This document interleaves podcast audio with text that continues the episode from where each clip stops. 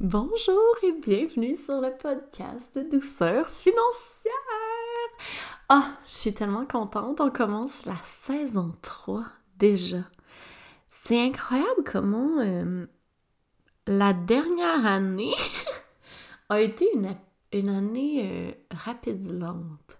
C'est drôle, Elisabeth Simard disait ça, ça va vite dans mon contenant slow, mais c'est exactement comme ça que je me sens.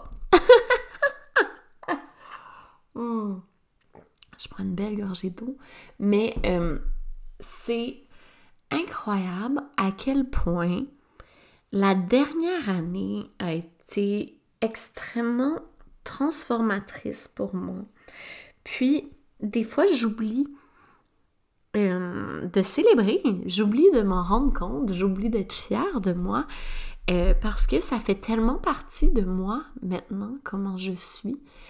Et euh, souvent, le commentaire très positif que j'ai des gens, c'est à quel point je suis dans la douceur dans toutes les sphères de ma vie. Et je me souviens de moi il y a un an, et mon Dieu que j'étais pas dans la douceur, tu sais. Ou moi, il y a cinq ans, c'était encore pire. et maintenant, j'ai cette espèce de confiance en moi, confiance en la vie, ce lâcher prise incroyable, euh, cette acceptation aussi que on ne peut pas tout calculer, on ne peut pas tout prévoir, on ne peut pas tout planifier et que chaque chose qui nous arrive est un très grand apprentissage. Sur le moment même, c'est extrêmement traumatisant, ça peut être extrêmement euh, triste, émotionnellement désagréable. Euh, et j'accepte vraiment aussi ces parts-là euh, de moments de tristesse, de, de moments de... Oh mon Dieu, que je me dis, mais qu'est-ce qui se passe dans ma vie? Parce que je les ai encore. C'est pas parce que j'ai de la douceur dans ma vie que je n'ai plus ces moments de grande tristesse, de grande remise en question, de grand, de grande noirceur.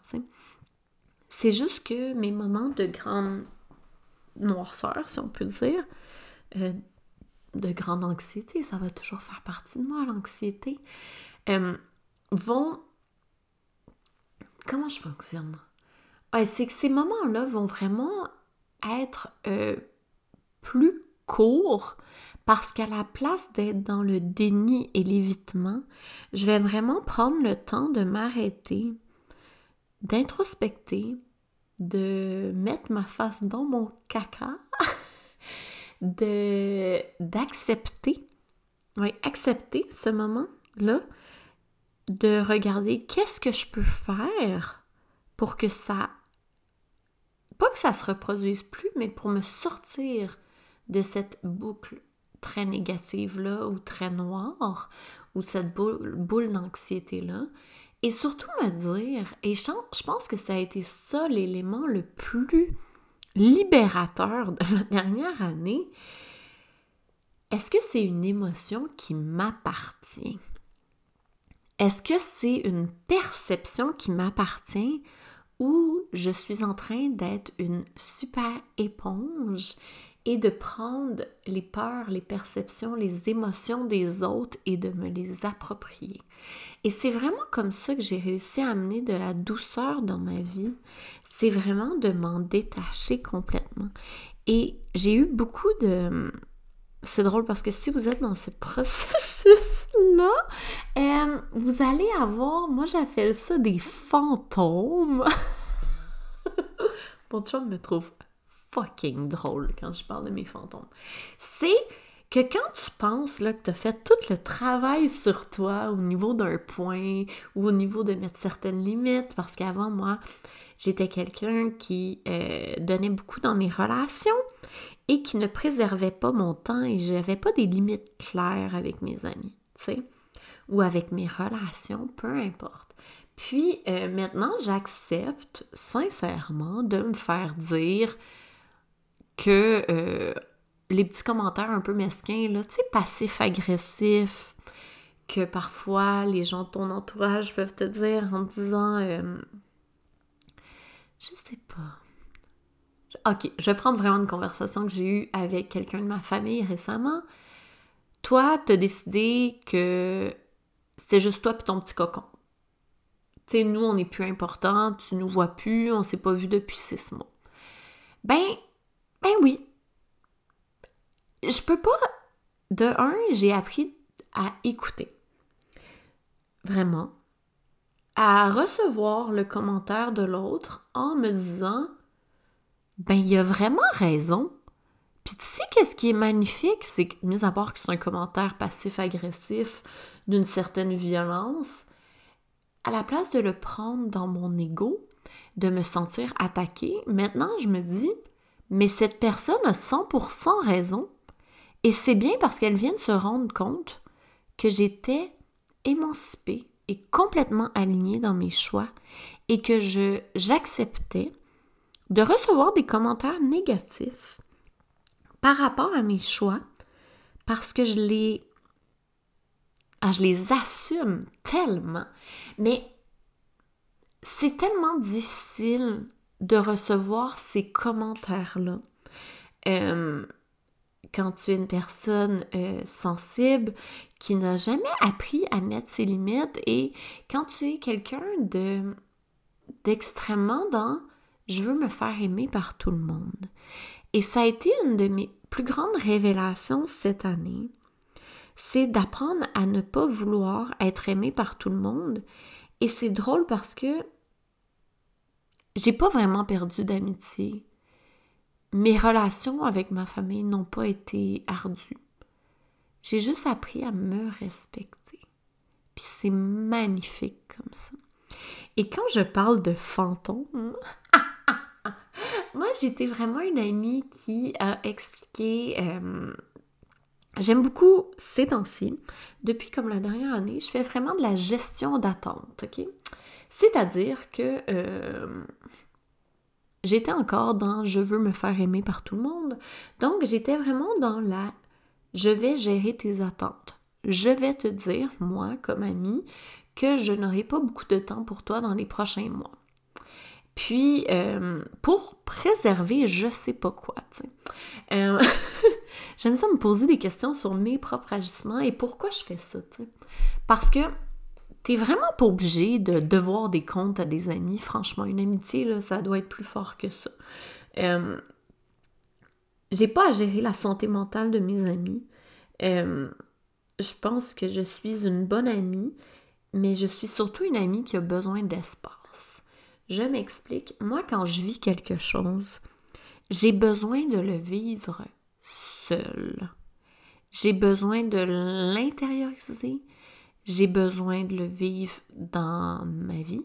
Et malheureusement, vu que j'ai eu deux enfants collés, j'avais tellement peu de temps seul que je suis devenue vraiment euh, très, très euh, protectrice de mon temps. Puis c'est quelque chose que je ne laisserai pas aller malgré le fait que les enfants vont grandir, euh, que Léo commence à mieux dormir, tout ça. Et quand je parle de fantômes, c'est qu'il y a toujours des gens dans notre entourage. Et c'est drôle parce que ce fantôme-là, c'est moi il y a cinq ans. D'où pourquoi j'ai beaucoup de compassion et d'amour pour cette personne-là. J'aurais sûrement pété une note comme ça à mes amis il y a cinq ans. Maintenant, non.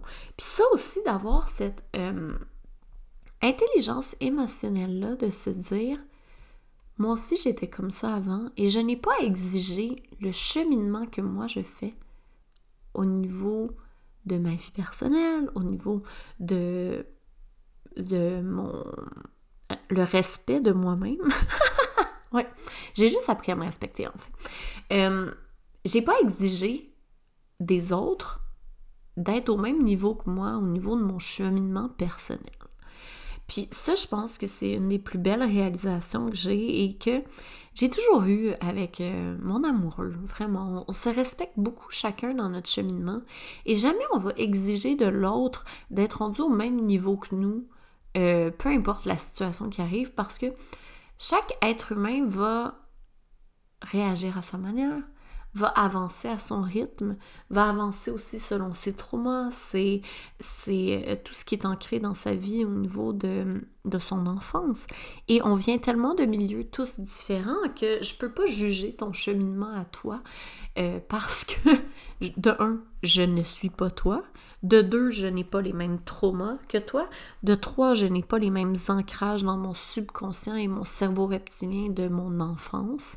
Alors, chaque personne va à son rythme. Donc, les fantômes, comme je les appelle, un moment je vais par accoucher, maudit, Les fantômes, en fait, c'est quand tu penses que tu as fini ton cheminement par rapport à quelque chose. Puis là, je me suis dit, Hey, wow, Geneviève, tu sais, au début de la semaine, oh, c'est tellement drôle. La vie, la vie me fait fucking rire des fois, puis je suis comme, OK, l'univers, c'est ça que tu m'envoies. Tu voulais être sûr que je mette vraiment mes limites. Parce que moi, je, je fais tout ce qu'on dit de pas faire dans la spiritualité. C'est-à-dire que je ris de l'univers, je ris de ce qu'il m'envoie, et des fois, je suis vraiment en tabarnak, puis je l'envoie chier l'univers. Je dis, hey, non, ça, je n'accepte pas ça, c'est fini dans ma vie, je te l'ai déjà dit, arrête. Fait que hum, vous avez le droit de vous fâcher contre l'univers aussi. Parce que des fois, Christ, il nous gosse. Bon, fait que cette semaine, je l'ai pris vraiment en riant parce que. Et puis, j'étais pas fâchée. J'ai une amie d'enfance qui. Euh, pour qui j'ai toujours été euh, comment je pourrais appeler ça? On a toujours eu une relation très euh, je suis Mère Teresa, je suis là, je suis là, je suis présente pour toi, je suis ta sauveuse, je suis ta psychologue, je suis là quand tout va mal. Et c'est une amie qui, euh, sérieusement, a un très lourd passé, a de très grands traumas émotionnels et a de très grands euh, traumas de son enfance qui sont vraiment, vraiment, vraiment présents dans son cerveau reptilien et son subconscient. Et on a toujours une relation où on dirait que je me suis toujours dit, un jour, elle va se réveiller, un jour, elle va se sauver elle-même. Et j'ai pris vraiment mon rôle de mère Teresa euh, à fond et je me disais, c'est une amie d'enfance, c'est comme ça, elle est comme ça, point. Puis, euh, j'ai décidé tranquillement de euh, diminuer nos communications, c'est-à-dire que moi, je n'allais pas vers elle, mais si elle venait vers moi, je répondais parce que c'est une personne qui voit la vie d'une manière extrêmement agressive et euh, ouais, vraiment agressive et une personne qui est extrêmement négative aussi dans la vie et qui est d'une intensité incroyable. Bref, euh, mais c'est une extrêmement bonne personne. Par contre, quand j'ai commencé à vivre ma vie de douceur, il y a eu un petit clash qui est arrivé dans nos vies. Mais euh, je suis la marraine aussi de sa fille. Et euh, une très mauvaise marraine, par contre. Ouais, moi, je suis pas une bonne marraine. Donnez-moi pas ces rôles-là, mon Dieu Seigneur. Je vais être une bonne marraine quand sa fille va être plus vieille, mais... Ah, c'est comme contre les principes de gâter un enfant au niveau matériel. Fait que de un, je ne rentre pas dans le moule de la gentille marraine qui gâte au niveau matériel ses, euh, ses filleuls et ses, nièces. Mais, ouais. Par contre, s'il arrive quelque chose, peu importe. Euh, tu sais, je suis le genre de marraine qui a payé le testament à sa mère, là, tu sais. Fait que je suis une marraine euh, différente de la vie. puis, je vais faire des... Je vois la vie très différemment, donc j'ai rien d'une marraine conventionnelle. Je dis que je suis pas une bonne marraine, c'est pas vrai, j'ai quand même... j'ai quand même payé le testament à sa mère pour qu'elle ait un testament au cas où que, euh, elle meurt. Donc, voilà. Puis, euh, cette amie-là, j'avais un lien affectif tellement grand comme si je lui devais quelque chose. Et ces temps-ci, les derniers messages qu'elle m'a envoyés, puis c'est, c'est, tellement triste parce que je me revois, moi, il y a 5-10 ans, quand je n'avais aucune confiance en moi, quand j'étais attachée émotionnellement aux autres par ego et non pas par amour et non pas avec mon cœur, mais bien dans mes blessures. Puis c'est là que tu te rends compte à quel point tu peux cheminer dans la vie. Et ce fantôme-là, pourquoi j'ai tellement ri, c'est que j'ai mangé un char de marde. Ah, vraiment. Un message d'une agressivité, euh, de culpabilisante, euh, très dans le passif. Non, c'était pas passif, c'était vraiment dans l'agressif, la culpabilité. Euh, tu sais, le genre de message, j'aurais pas dû te nommer la marraine de ma fille, pour moi mes amis c'est ma famille. tu sais, vraiment méchant. ma seule réflexion a été, parce que j'ai vraiment accueilli avec mon cœur, j'ai essayé de comprendre ce qui se passait dans sa tête, si c'était lié à de l'anxiété. Tu sais, on s'entend, moi, je viens d'une famille où, euh, du côté de ma mère, euh, des manipulateurs narcissiques, ça l'a fait partie de ma vie. Euh, mon oncle, c'était un manipulateur narcissique agressif. Puis je me souviens, quand il pétait des coches au chalet, on crissait notre camp le plus vite possible pour pas se faire snapper parce qu'il pouvait autant nous frapper, nous qui n'étaient pas ses enfants, que euh, tabasser ses propres enfants. C'était comme run for your life, là, tu sais. J'ai... La maladie mentale a toujours fait partie de ma vie. Et j'ai une compréhension. Peut-être j'ai un. C'est drôle, je viens de faire un lien. J'ai un pardon trop facile en me disant ben il a fait une crise de maladie mentale. C'est juste comme ça, mais ça reste une bonne personne. Ouais, mais t'as le droit, toi, comme humain, de vouloir mettre tes limites puis dire je veux juste plus te parler parce que c'est vraiment malsain pour moi, tu sais. J'ai pas moi parce que je suis pas une narcissique, un pervers narcissique manipulateur, agressif, euh, colérique. J'ai le droit, moi, de dire que je veux pas ça dans ma vie, tu sais. puis ça me fait toujours rire des fois de, euh, de me dire comment j'ai pu devenir si douce mais ma mère était très douce, c'était d'une douceur incroyable, malgré qu'elle venait d'une famille de fous, colériques. Mais. Je peux pas manger dire ça dans mon podcast. Mais ma tante aussi, complètement disjonctée, euh, euh, complètement manipulatrice. Euh, mon autre tante, je ne l'ai pas vraiment connue parce que c'était retiré de la famille. Mon oncle, oncle c'est vraiment une famille, vraiment au niveau de la santé mentale, dans pour de vrai, comme maintenant ça passerait pas. Mais vu que c'était dans les années 90, ça comme ça passait, tu sais. Euh, moi, ça m'a beaucoup marqué, mais ça m'a beaucoup aussi appris à euh, être dans mon cœur. Je sais pas pourquoi ça a été ma manière de réagir, mais vraiment pas dans, l'agressivité. Euh, tu sais, mon oncle, ma mère venait de se suicider, là, elle venait de se pendre, ok? Puis il, m'a traité de fille de pute. Chris, c'est ta sœur de un.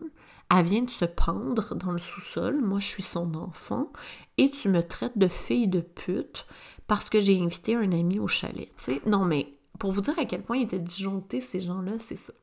Et quand j'ai lu le message de mon ami, le fantôme de l'univers, parce que l'univers te teste toujours pour savoir si tu as vraiment bien appris ce que tu à apprendre. Puis ça, je trouve ça beau. Et euh, tout de suite, mon pattern à moi, puis je trouve ça beau d'amener ça dans un podcast de douceur financière parce que ça peut être dans toutes les sphères de votre vie. Hein. Tout de suite, mon pattern à moi a été j'ai lu le char de marde et je lui ai répondu un message tellement gentil, en ouverture, avec le cœur, mais sans mettre aucune limite. Tu sais, je lui ai dit, ben, je comprends pas beaucoup pourquoi euh, je reçois ce message d'agressivité-là. J'ai mis les choses au clair. Je t'ai dit que je voulais du temps pour moi parce qu'en fait, mon ami était fâché parce que j'ai été à la fête d'une autre amie euh, en fin de semaine. Tu sais, de la jalousie à 32 ans, tabarnak. On n'est pas au primaire ou au secondaire. On devrait pouvoir se gérer. C'est comme la partie des réseaux sociaux que j'aime pas dans la vie. Ça crée de la jalousie, des fausses perceptions, tu sais. Puis, euh, fait j'ai eu une crise de jalousie suivie de commentaires extrêmement euh, culpabilisants et euh, c'est ça, pas gentil. Tu dis pas ça à un ami si tu veux le revoir. Et c'est ça, mon réflexe à moi, de petite fille parfaite, qui a été entourée toujours de gens dans la maladie mentale, dans cette espèce de, d'attitude extrêmement narcissique, euh, et des, des pervers narcissiques, c'est que peu importe ce que tu dis, ils vont te dire non, j'ai pas dit ça, ou euh, ouais, ma tante c'était la reine de ça. Mais Geneviève, je t'ai jamais dit. Fait que là, toi, tu penses que c'est toi qui es en train de virer fou, tu sais. Euh, parce que tu as tout le temps des informations contraires. C'est vraiment difficile être euh, avec des gens comme ça au niveau de la santé mentale. Parce que c'est tu penses que toi, t'es fou, mais en fait, c'est eux. Et euh, c'est mon pattern ma protection de jeune femme dans l'ouverture, dans le cœur, de dire je prends tout sur moi, puis je, euh, je back off tout le temps. Puis je dis c'est parfait, je comprends pas ton message, mais je suis vraiment dans l'amour, tout ça. Quand normalement les gens auraient continué à mettre de l'huile sur le feu. Moi, je suis pas très dans les chicanes, je me retire très très vite. Puis, et là, je me suis dit non, non ma grande j'ai relu mon message et j'ai dit non, là, faut que tu mettes tes limites. Et je lui ai envoyé un message en exprimant clairement mes limites et en disant que moi, j'avais besoin de positif dans ma vie et c'est pas ça que je ressentais dans notre relation présentement et que ce type de message-là me donnait vraiment pas le goût de lui reparler et d'aller prendre un café avec elle, admettons. Avant, j'aurais jamais fait ça. Puis maintenant, je suis capable de mettre mes limites et j'étais très fière. Et autant que les messages, ensuite j'ai eu vraiment des messages de frustration et de d'ego, si on peut dire, parce que quand on vient quand quelqu'un est dans une émotivité, euh, c'est nécessairement quand tu viens lui dire que oh, je veux du positif dans ma vie, qu'est-ce que tu penses qu'elle va écrire? Je suis comme ça, tu dis que je suis négative. fait ça a été vraiment. Mais j'ai vraiment calmé le jeu, je, me suis retirée, puis un moment donné, j'ai juste pu répondre à ces messages. J'ai ghosté parce qu'à un moment donné, dans la vie, tu peux pas répondre à tout. Faut que tu te retires.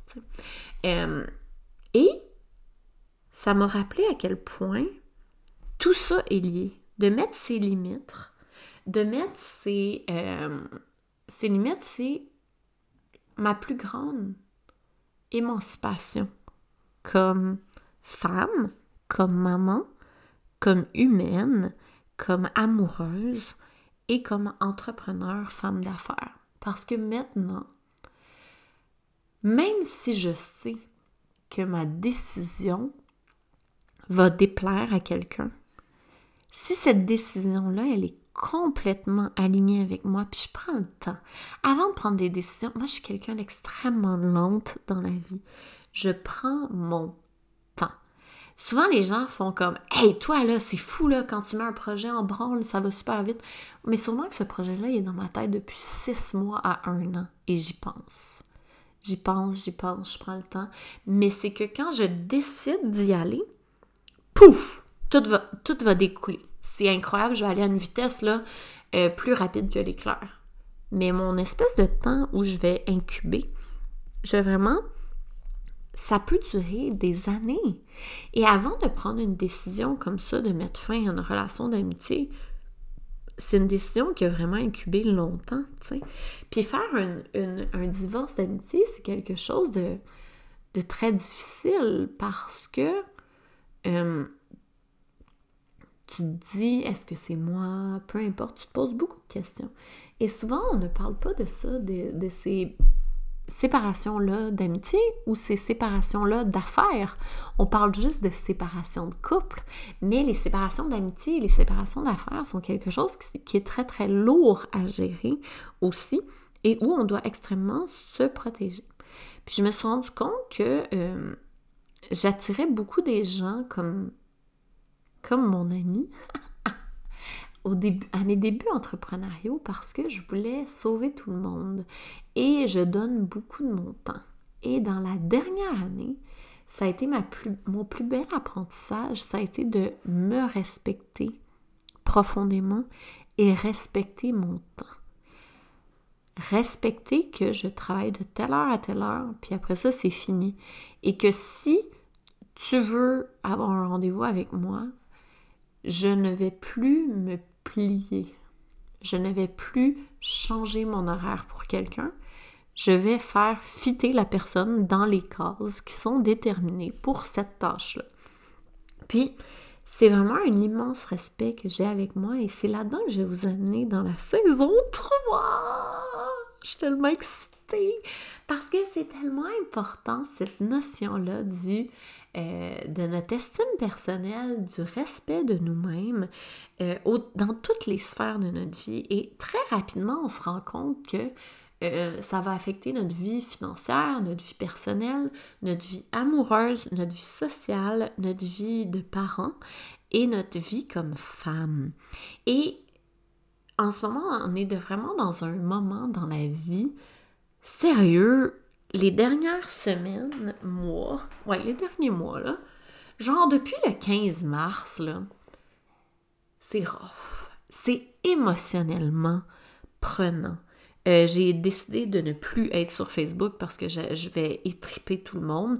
Je, regarde Facebook genre 5 minutes et je deviens dans un, état de frustration incroyable. Puis ça, c'est correct aussi hein, de s'en rendre compte et mettre ses propres limites sur ses propres comportements. Parce que Facebook, c'est un endroit où présentement, il y a beaucoup, beaucoup de choses qui ressortent. et je me suis rendu compte que ça m'affectait plus que je croyais.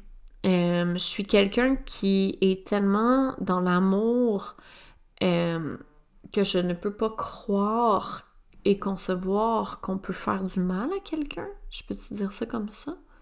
Donc le mouvement euh, Black Lives Matter m'a beaucoup, beaucoup affecté parce que il y a quelque chose que je parle, j'en parle, mon chum il est tellement tanné de m'entendre, mais le trafic humain existe encore en 2020. C'est quelque chose que je ne suis pas capable de concevoir. Le trafic sexuel d'enfants existe encore en 2020. C'est dégueulasse. Et tout ce mouvement-là de Black Lives Matter a fait ressortir ça parce que c'est fou à quel point, des fois, je me dis, les maudits médias, genre admettons la presse, parle juste du COVID en ce moment, mais on oublie de parler des migrants euh, qui sont pris en Libye puis deviennent des esclaves. Ça existe encore et malheureusement, c'est encore des personnes de couleur qui ont la peau noire, c'est encore des Africains qui encore en 2020 sont des esclaves. Ça n'a aucun sens, là. On n'est pas en 1500, on n'est pas en 1800. Non, non, non. En 2020, il y a encore de l'esclavagisme. Et tout le, le mouvement de l'esclavagisme moderne qui se passe aussi en Chine pour les prisonniers politiques, qui c'est eux qui font toutes nos guguches de surconsommation. Et dans tous les pays, ça existe. Et des fois, je me dis à quel point on est dans le déni et l'évitement. Euh, et ça a très rapport aux finances, parce qu'on a tellement peur du manque, on est tellement dans le besoin de surconsommer à petit prix, hein, on est cheap, on veut les meilleurs rabais, le moindre coût, mais avoir le plus de gugush possible, mais on ne se rend pas compte que c'est au détriment des vies humaines parce que ça se passe pas dans notre cours. Tu sais, c'est dégueulasse. Juste parce que c'est dans un autre pays, c'est correct. Juste parce que c'est dans un autre pays, c'est correct que les enfants fassent tes souliers, ton linge, tes vêtements que ce soit des femmes, des enfants, des prisonniers de guerre, des prisonniers politiques, des esclaves. C'est correct qu'eux fassent ton linge puis tes petits guguches que tu achètes sur Alibaba ou que tu achètes dans les magasins qui viennent de Chine, du, du, Pakistan, d'Ouzbékistan, euh, partout là. Euh, c'est vraiment, en ce moment, c'est ce que je trouve beau, c'est que c'est vraiment un shift incroyable parce qu'on est en train de prendre conscience à quel point notre système de surconsommation ne fonctionne plus. Il y a aussi une grande puissance euh, dans le dernier moi qui a perdu toute liberté humaine. Je parle du coup d'État qui est arrivé à Hong Kong. Hong Kong a été repris par la Chine en moins de 24 heures et Hong Kong est une des plus grandes puissances au niveau de la technologie et au niveau financier. Ça va brasser en titi dans le monde et ça passe dans le beurre. On a commencé juste à avoir des articles au niveau... Euh, on a, ouais, les articles sont sortis, je te dirais, au niveau d'Hong Kong là, récemment. Là ça fait comme quasiment un mois qu'ils ont perdu leur liberté. C'est. Je suis complètement flabbergastée, découragée parfois de la, la race humaine parce qu'on a encore besoin de dominer, de dominer un peuple, de dominer des enfants, de dominer. On est encore dans ce besoin de domination et l'égalité n'existe pas dans le monde en ce moment. Elle n'existe même pas au sein de notre propre pays. C'est pas normal qu'au Québec, au Canada, les enfants ne déjeunent pas. C'est pas normal qu'au Québec, au Canada, on ait autant de pauvreté quand on est un pays qui est tellement à l'aise financièrement. C'est pas normal qu'au Canada, on ait doublé la dette canadienne qui est rendu de plus de 1000 milliards. Tu te rends compte que la dette canadienne est plus de 1000 milliards? Tu sais, c'est genre, what the fuck, vers quoi on s'en va? C'est quoi? Fait que ça a été vraiment, je dirais depuis mars, euh, ça a été vraiment me dire, sauf que là, on s'en va dans un mur, là. Aux États-Unis, la, crise économique est deux fois pire que ce que les plus pessimistes avaient pensé. Deux fois pire. Donc là, c'est vraiment à nous comme nation, à nous comme société, à nous comme personne de se demander, mais quel rôle on veut jouer dans ce système économique-là et comment on veut changer ce système? Parce que oui, on a ce pouvoir-là. Et ça va être vraiment ça mon cheval de bataille de la saison 3. Ça va être vraiment de vous amener avec moi aussi à faire des choix conscients financiers, vous créer une propre richesse, sortir de ce maudit cercle vicieux des dettes. Euh, ça n'a aucun sens parce que ce n'est pas c'est pas ça le nouveau paradigme financier et Bon, là, je vais aller vraiment dans la spiritualité. Mon chum pisserait dans ses culottes de rire. en ce moment, dans le 3D, si vous connaissez ça, si vous connaissez pas ça, c'est pas grave. Écoutez quand même, vous avez... Vous pouvez aller vous, euh, vous informer là-dessus ou non. Le 3D, c'est vraiment ce qui se passe sur la Terre, là, physiquement. Euh, là, là, tu sais. Euh, en ce moment, les paradigmes financiers sont en train de se transformer complètement au niveau du 3D. Et j'ai l'impression qu'ils vont s'aligner vraiment avec le 5D qui est vraiment plus spirituel. Mais en ce moment, on est beaucoup dans le 4D qui est la frustration. Quand les gens prennent conscience qu'un système ne fonctionne plus, euh, quand on prend conscience que ça, c'est pas dans nos valeurs et c'est magnifique. Par contre, ça amène son lot de Ah, c'est lourd. Te rendre compte que toute ta vie, tu étais dans un système, parce que je sais, là, moi, je suis là-dedans à 100%, te rendre compte que toute ta vie, tu étais dans un système qui est complètement pas aligné avec toi, tes valeurs, et te rendre compte que ce système-là, mais malheureusement, tu es un acteur dedans. Et tu as une part de responsabilité dans ce système-là. Et quand on se réveille et qu'on se rend compte qu'on a un gros rôle à jouer, parce que oui, on, on prend part à ce système-là. Et ensuite, c'est se dire, OK, je comprends. Puis, vous allez découvrir que ma douceur fait partie de ça. Je comprends en ce moment. J'aime pas ce système-là. Mais vu que je suis pas une personne radicale, parce que pour de vrai, vous n'avez pas besoin d'être radicaux dans la vie. Hein. Vous pouvez être très doux, aller patiemment, prendre des prises de conscience douces et avancer doucement. Tu on n'a pas besoin du jour au lendemain de se dire euh, euh, je, je, consomme plus rien, euh, puis je sors du système capitaliste et je deviens dans un autre système complètement différent. Pour de vrai, moi je crois à la douceur. je pense que de juste un, de prendre conscience, d'être extrêmement peut-être triste, découragé, de passer par toutes ces émotions-là qui sont plus difficiles. Euh, puis on est toutes là-dedans collectivement. Là. C'est lourd émotionnellement présentement. Juste euh, les petites filles qui sont mortes au Québec, la santé mentale, c'est quelque chose que je, je redoute. Parce que, bon, ben c'est bien, ça va en boucle avec mon début d'épisode, mais les problèmes de santé mentale, là, ça fait partie de ma vie. Je sais à quel point l'être humain peut devenir débile peut devenir fou, peut disjoncter. Et moi, je me dis, l'être humain a besoin d'amour, l'être humain a besoin de stabilité, l'être humain ne sait pas comment survivre dans cette crise-là en ce moment parce que c'est vraiment très difficile hein, euh, au niveau de l'adaptation. Peu importe où tu te situes au niveau de ton éveil, euh, tout le monde vit la crise du COVID d'une manière différente, mais tout le monde la vit. On s'entend, ça vient nous affecter dans toutes les sphères de notre vie.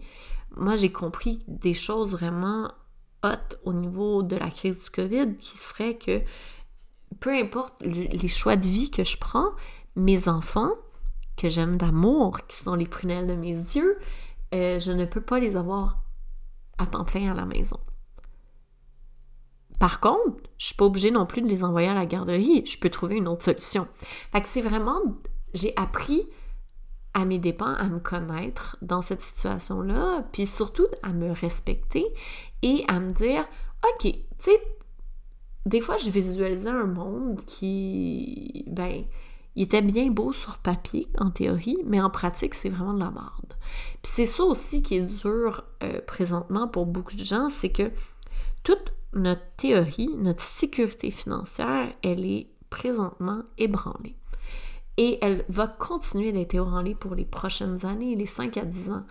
Euh, je ne suis point une voyante, mais quand même, je peux te dire que ça va être des prochaines années assez euh, rough émotionnellement et au niveau de nos paradigmes financiers, notre sécurité financière. C'est vraiment à nous de se dire, bon, ben, comment doucement je peux créer quelque chose qui est vraiment plus aligné avec moi et qui va me permettre de sortir de ce cercle vicieux-là de la crise économique qui s'en vient et de la récession. Parce que oui, tu peux choisir en ce moment de ne pas être pris dans cette, ce tourbillon négatif-là. Comment? Ben, il y a plein de manières. Chacun est tellement différent. Mais ça va être vraiment d'aller diversifier ses revenus, d'aller euh, vraiment investir dans ce que tu aimes, euh, investir dans ce que tu veux, te créer une richesse. Euh, il y a tellement de manières de revoir tes paradigmes financiers, c'est le parfait moment. Et ah, je peux pas croire je vais le dire là. J'avais comme idée dans la vie un jour de créer vraiment un programme de transformation financière. Mais je, repoussais, je repoussais, je repoussais. Puis là, l'idée a assez incubé. J'aime ça vous dire ça. Je vous amène avec moi vraiment dans tout mon processus. Mais j'ai vraiment incubé ce, programme-là, tout ça. Puis je me suis dit, là, il faut vraiment que j'aide les gens à avoir cet empowerment-là et cette puissance qui va permettre, qui va leur permettre de se respecter dans ce, le monde qu'on est. Parce qu'en ce moment, on doit tout revoir nos valeurs financières, nos aspects de sécurité financière, puis on va devoir les revoir encore plus, plus la crise économique, la récession va arriver, parce que nécessairement, les virus vont faire partie de notre vie maintenant. C'est une nouvelle réalité. Par contre, c'est vraiment à nous de voir comment on veut réagir là-dedans, puis comment on veut naviguer. Puis là, le but, comme je disais, c'est de ne pas être radical et drastique. Vous pouvez y aller en douceur. C'est tellement beau la douceur. Parce que, pourquoi je vous dis ça? C'est vraiment que la douceur, pour moi, a tout changé. Parce que j'ai fait tellement des beaux changements en douceur dans la dernière année Et grâce à la douceur, j'ai changé complètement ma vie. Tu sais, c'est beau, là, mais je suis jamais allée dans des changements radicaux, drastiques. J'ai jamais fait un 180 dans ma vie. Moi, j'y vais genre à 1 degré par jour. Puis au bout de 180 jours, ben, j'ai fait mon 180. Puis toi, c'est vraiment de te connaître toi. Il y en a qui ont besoin de faire le 180 d'un coup. Puis il y en a d'autres qui ont besoin d'un degré par jour. Il y en a d'autres, c'est 10 degrés par jour. Il y en a d'autres que c'est un huitième de degré par jour, puis ça va leur prendre 5 ans à faire la même chose.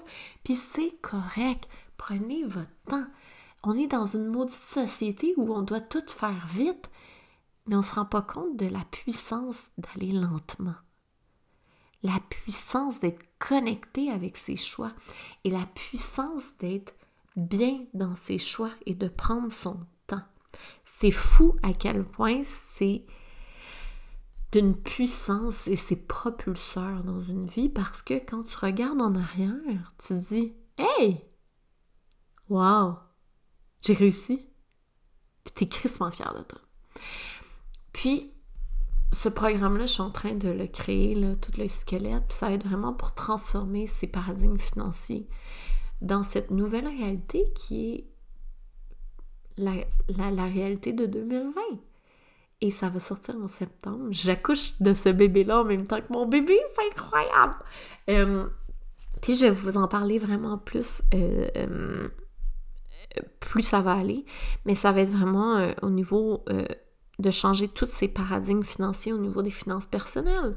Puis je vais vous amener avec moi aussi au niveau de toutes les différentes manières d'investir. Dans le podcast, ça va être tellement cool. Je vais avoir des experts qui vont venir parler de tout, euh, tout, tout, tout, parce que je crois que chaque personne est tellement différente. Puis, bon, vous commencez à me connaître. Moi, je veux surtout pas être un gourou, puis je ne veux pas être populaire.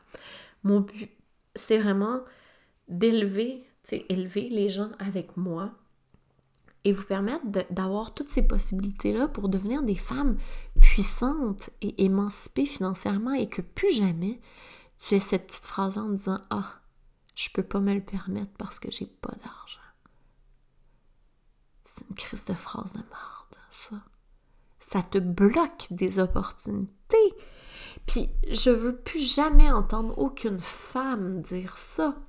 Et c'est vraiment ma grande mission de vie dans le 3D en ce moment. C'est vraiment de vous amener à vous émanciper totalement au niveau financier et devenir des femmes puissantes et libres financièrement pour vous permettre de faire ce que vous voulez dans la vie.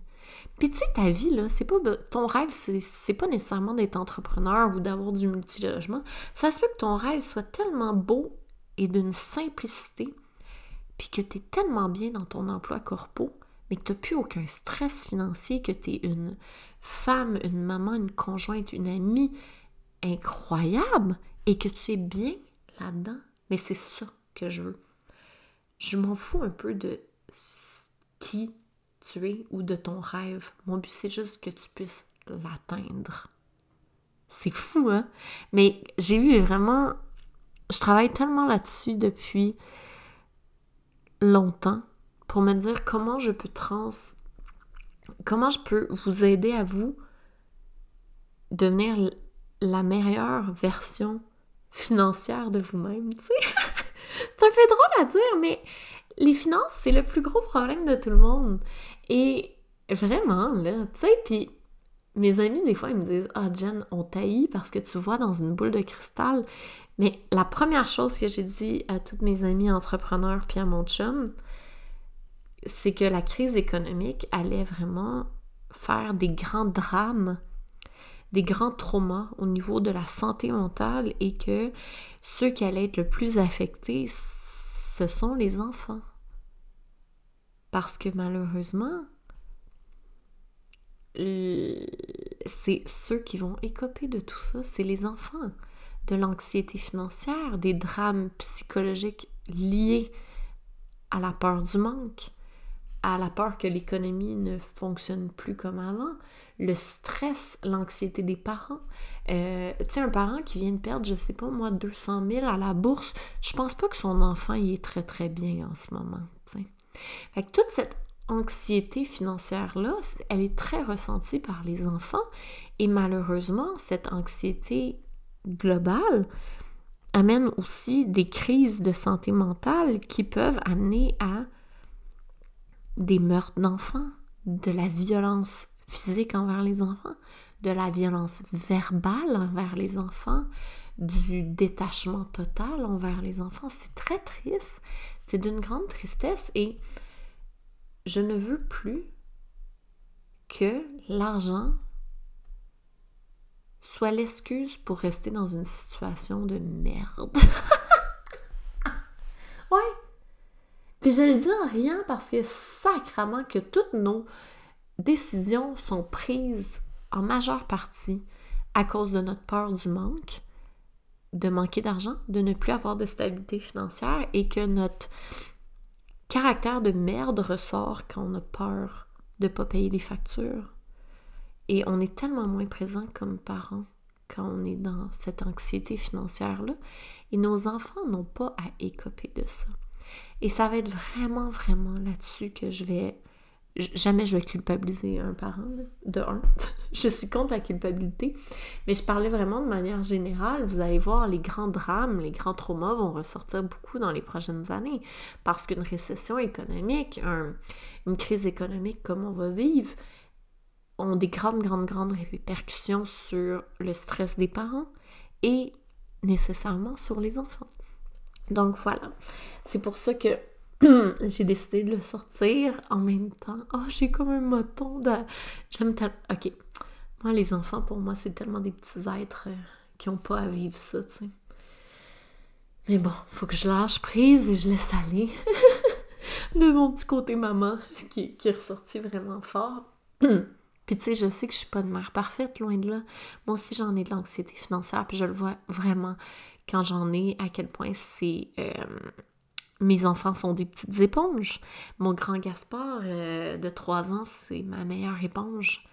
Il devient complètement électrique et disjoncté quand euh, maman a de l'anxiété financière. Puis je dis ça vraiment parce qu'on en vit tous l'anxiété financière, mais c'est vraiment d'aller sortir, sortir de ces vieux paradigmes financiers-là parce qu'on peut créer quelque chose de magnifique et je m'en rends compte à quel point c'est vrai. C'est puissant. Et c'est réel. et je voulais vous parler aussi de quelque chose d'un peu moins deep, c'est tombé deep, mon affaire. Euh, je voulais vous parler de quelque chose. C'est la seule chose que je me suis dit qu'il fallait que je vous parle et j'ai failli oublier. Comme quoi, tu sais, mes épisodes de podcast, moi, je ne sais pas de quoi je vais parler d'avance et j'oublie souvent de parler de la chose que je voulais parler. Euh, vous allez voir dans les prochaines semaines euh, quelque chose apparaître parce que j'ai décidé de euh, séparer tout ce qui était euh, l'éducation financière de mon Geneviève Paris. Donc sur Instagram, vous allez avoir apparaître une nouvelle entité qui va être vraiment une entité extrêmement puissante au niveau de l'éducation financière. Je vais vous en parler plus dans le podcast. Euh, par contre, mon podcast va rester vraiment sous Geneviève Paris parce que euh, j'aime bien trop faire des épisodes solo. Bon, c'est tout.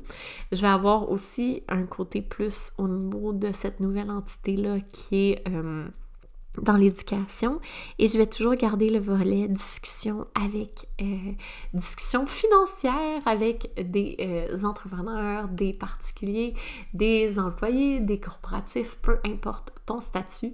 J'aime ça discuter d'argent et de parcours financier avec les gens, ça va toujours faire partie de moi. Donc le podcast de douceur financière va rester pareil, va garder son même nom et sera là. Par contre, euh, je vais aussi avoir une chaîne YouTube où je vais avoir tout, parce que j'ai Facebook si vous me connaissez bien, je vais avoir tout mon contenu éducatif sur ma chaîne YouTube et dans mon Instagram, dans des IGTV aussi. Donc ça va vous permettre vraiment d'aller euh, commencer votre émancipation financière pour devenir des femmes puissantes et prospères. Bref, voilà, j'avais le goût de vous dire un peu euh, ce qui va se passer dans les prochains... Euh, dans le prochain mois, hein, parce qu'on est quand même euh, mi-juillet et j'accouche dans deux mois. Oh my fucking lord. C'est ça. Bref, voilà. Merci beaucoup de m'avoir écouté. Puis euh, j'adore quand vous venez me parler en message privé de vos haha moments des podcasts et n'hésitez vraiment pas à euh, prendre un screenshot de l'épisode et le repartager sur les réseaux sociaux et surtout partager le podcast à tout le monde que vous connaissez parce que c'est ça. Je veux qu'on soit une gang de femmes puissantes et prospères et qui aiment parler passionnément d'argent et qui aiment passionnément leur argent. Bref, voilà. Sur ce, gros bisous, je vous aime et on se dit à la semaine prochaine.